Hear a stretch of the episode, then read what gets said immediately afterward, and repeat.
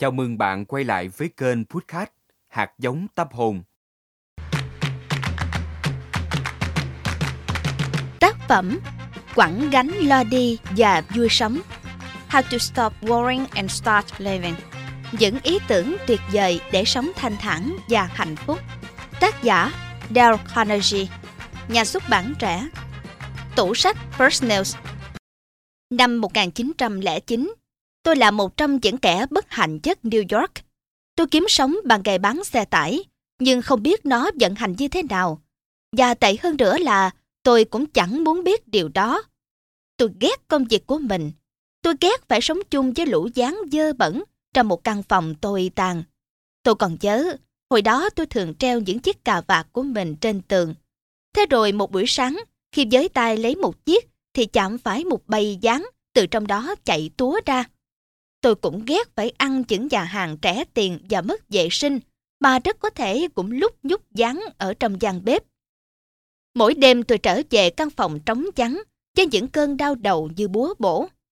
Những cơn đau bắt nguồn từ sự thất vọng, lo âu, cay đắng và cảm giác muốn nổi loạn.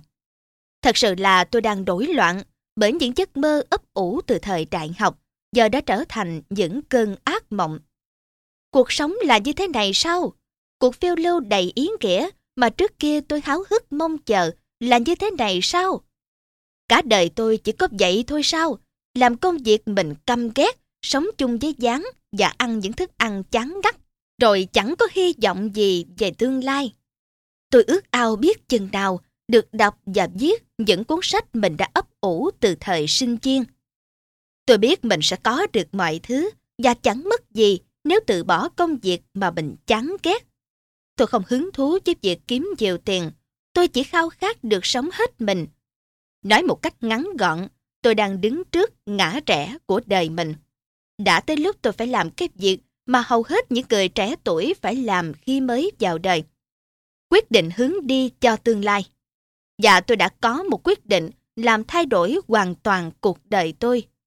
Nhờ quyết định đó tôi đã sống một cuộc sống hạnh phúc và đầy ý nghĩa, vượt xa cả những mơ ước không tưởng nhất của mình. Tôi quyết định sẽ từ bỏ công việc chán ngắt đó để trở thành giáo viên. Trước đó tôi đã từng học 4 năm đại học sư phạm tại Warrensburg, Missouri. Tôi sẽ kiếm sống bằng cách đi dạy buổi tối ở các trường dành cho người lớn. Ban cài tôi sẽ được thảnh thơi đọc sách, soạn bài, viết tiểu thuyết và truyện ngắn Tôi muốn sống để viết và viết để sống. Nhưng tôi sẽ dạy gì ở lớp học buổi tối đây? Khi nhìn lại quá trình học đại học, tôi thấy rằng những kiến thức và kinh nghiệm có được khi học và thực hành môn nói trước công chúng tỏ ra hữu ích cho công việc và cuộc sống của tôi hơn tất cả kiến thức của các môn khác gộp lại. Tại sao? Vì nó đã xóa đi tính dúc giác và thiếu tự tin của tôi nó giúp tôi có đủ dũng khí và sự vững vàng khi làm việc với mọi người. Một điều hiển nhiên là những ai có thể đứng lên nói lưu loát và rõ ràng suy nghĩ của mình sẽ là những người có khả năng lãnh đạo. Tôi nộp đơn xin dạy môn này trong các khóa học buổi tối của trường đại học Columbia và đại học New York. Nhưng cả hai trường đều nói rằng họ có thể tự xoay sở mà không cần sự giúp sức của tôi. Lúc đó tôi rất thất vọng, nhưng bây giờ tôi lại cảm thấy biết ơn về điều đó. Bởi giờ vậy mà tôi đã đến giảng dạy ở các trường buổi tối của Hiệp hội Thanh niên Cơ đốc, nơi mà tôi phải đưa ra những kết quả làm việc thuyết phục chỉ trong một thời gian ngắn. Đó quả là một thách thức lớn. Học viên đến nghe tôi giảng không phải vì muốn có chứng chỉ đại học hay để khẳng định địa vị xã hội. Họ đến vì một lý do duy nhất Họ muốn giải quyết các vấn đề của mình. Họ muốn có thể đứng lên và tự tin phát biểu trong bất kỳ cuộc họp nào. Những người bán hàng muốn gõ cửa nhà các khách hàng khó tính nhất mà không cần phải đi vòng quanh khu nhà ở của khách hàng tới ba lần để lấy can đảm. Họ muốn có được sự tự tin và một tư thế đỉnh đạt. Họ muốn thăng tiến trong công việc. Họ muốn mang về nhiều tiền hơn cho gia đình. Do học phí trả theo từng kỳ và học viên sẽ không phải trả tiền nếu không thấy hiệu quả. Và cũng vì tiền lương của tôi không được trả theo tháng, mà dựa trên phần trăm tổng số học phí thu được. Những bài giảng của tôi buộc phải hữu ích và bám sát thực tế. Thời gian đó tôi cảm thấy điều kiện giảng dạy như vậy rất bất lợi. Nhưng bây giờ tôi hiểu rằng mình đã có một cơ hội rèn luyện vô giá. Tôi phải tạo động lực cho các học viên. Tôi phải giúp họ giải quyết các rắc rối. Tôi phải làm sao để buổi học nào cũng hấp dẫn và khiến họ muốn đến tiếp vào các buổi sau nữa. Và đó là một công việc tuyệt vời. Tôi đã vô cùng ngạc nhiên khi thấy các học viên của mình nhanh chóng xây dựng được sự tự tin và rất nhiều người đã sớm được thăng chức tăng lương. Các giờ học thành công vượt xa những hy vọng lạc quan nhất của tôi. Sau ba khóa, YMCA đã trả cho tôi 30 đô mỗi tối, trong khi trước đó họ còn không chịu đồng ý trả tôi 5 đô la. Ban đầu tôi chỉ dạy môn nói trước công chúng, public speaking, nhưng sau nhiều năm, tôi nhận ra con người cần có thêm khả năng thu phục lòng người.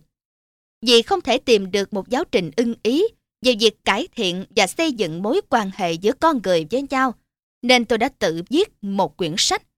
Đó không được viết theo cách thông thường, mà được khởi nguồn và phát triển dựa trên kinh nghiệm của chính các học viên tham dự khóa học.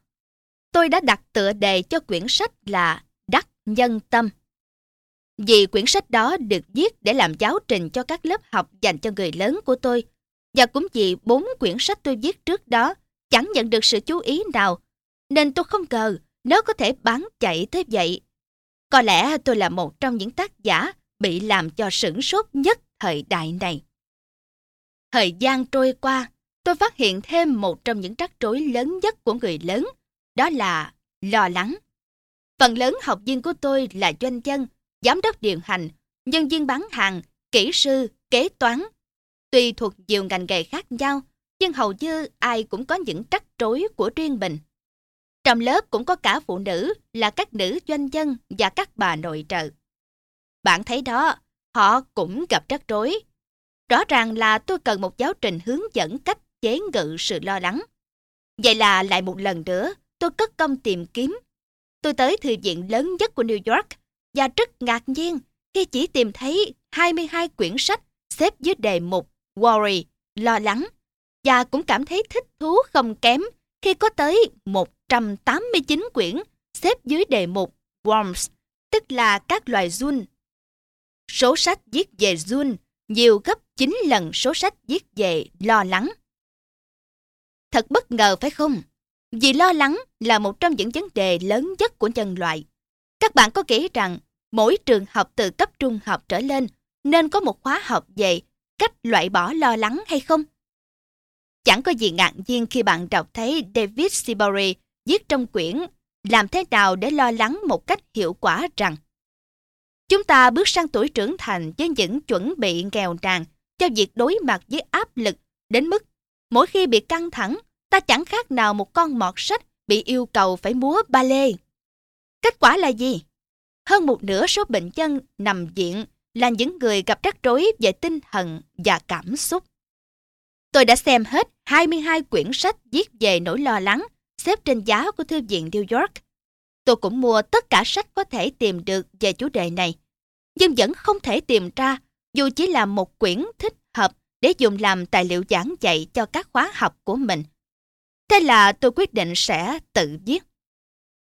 Tôi bắt đầu chuẩn bị cho việc viết quyển sách này cách đây 7 năm bằng cách đọc những gì các triết gia của mọi thời đại đã nói về lo lắng.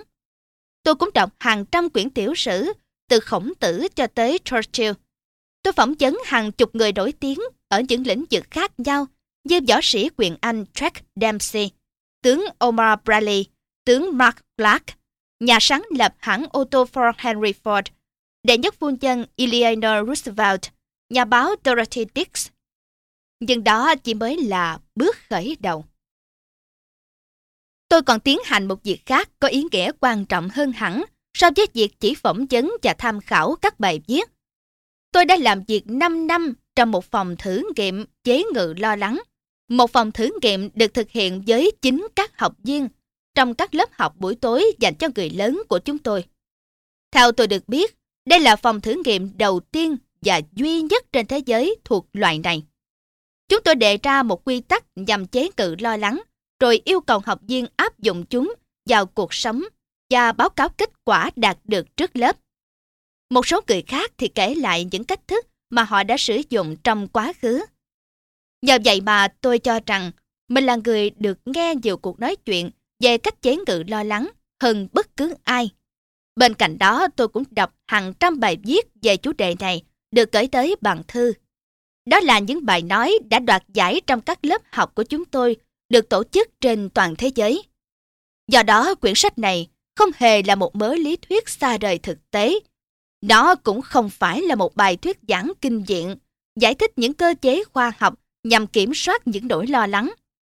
Thay vào đó tôi đã cố gắng viết một tài liệu chính xác, xúc tích, kể lại việc hàng nghìn người đã trưởng thành, chế ngự nỗi lo lắng của mình như thế nào. Có một điều chắc chắn rằng, đây là một quyển sách gắn liền với thực tế và bạn có thể ứng dụng nó dễ dàng. Triết gia người Pháp Valery đã từng nói, khoa học là tập hợp của những công thức thành công. Quyển sách này cũng vậy. Nó là tập hợp những công thức giải tỏa lo lắng hiệu quả và đã được thời gian kiểm chứng. Tuy nhiên tôi xin nói trước rằng, có thể bạn sẽ không thấy điều gì mới mẻ, nhưng bạn sẽ nhận ra nhiều điều đã bị chúng ta bỏ quên. Vấn đề không phải là chúng ta không biết hay không hiểu, mà là chúng ta không hành động. Mục đích của quyển sách này là kể lại, làm sáng tỏ, tôn vinh và phân tích dưới góc nhìn mới của thời đại về những chân lý căn bản đã có từ xa xưa, nhằm xây dựng niềm tin nơi bạn và giúp bạn tự tin áp dụng chúng. Khi chọn đọc quyển sách này, chắc hẳn điều mà bạn mong mỏi là thực hiện một sự thay đổi. Vậy thì bạn còn chần chờ gì nữa? Chúc các bạn sớm quẳng gánh lo đi và vui sống. Dale Carnegie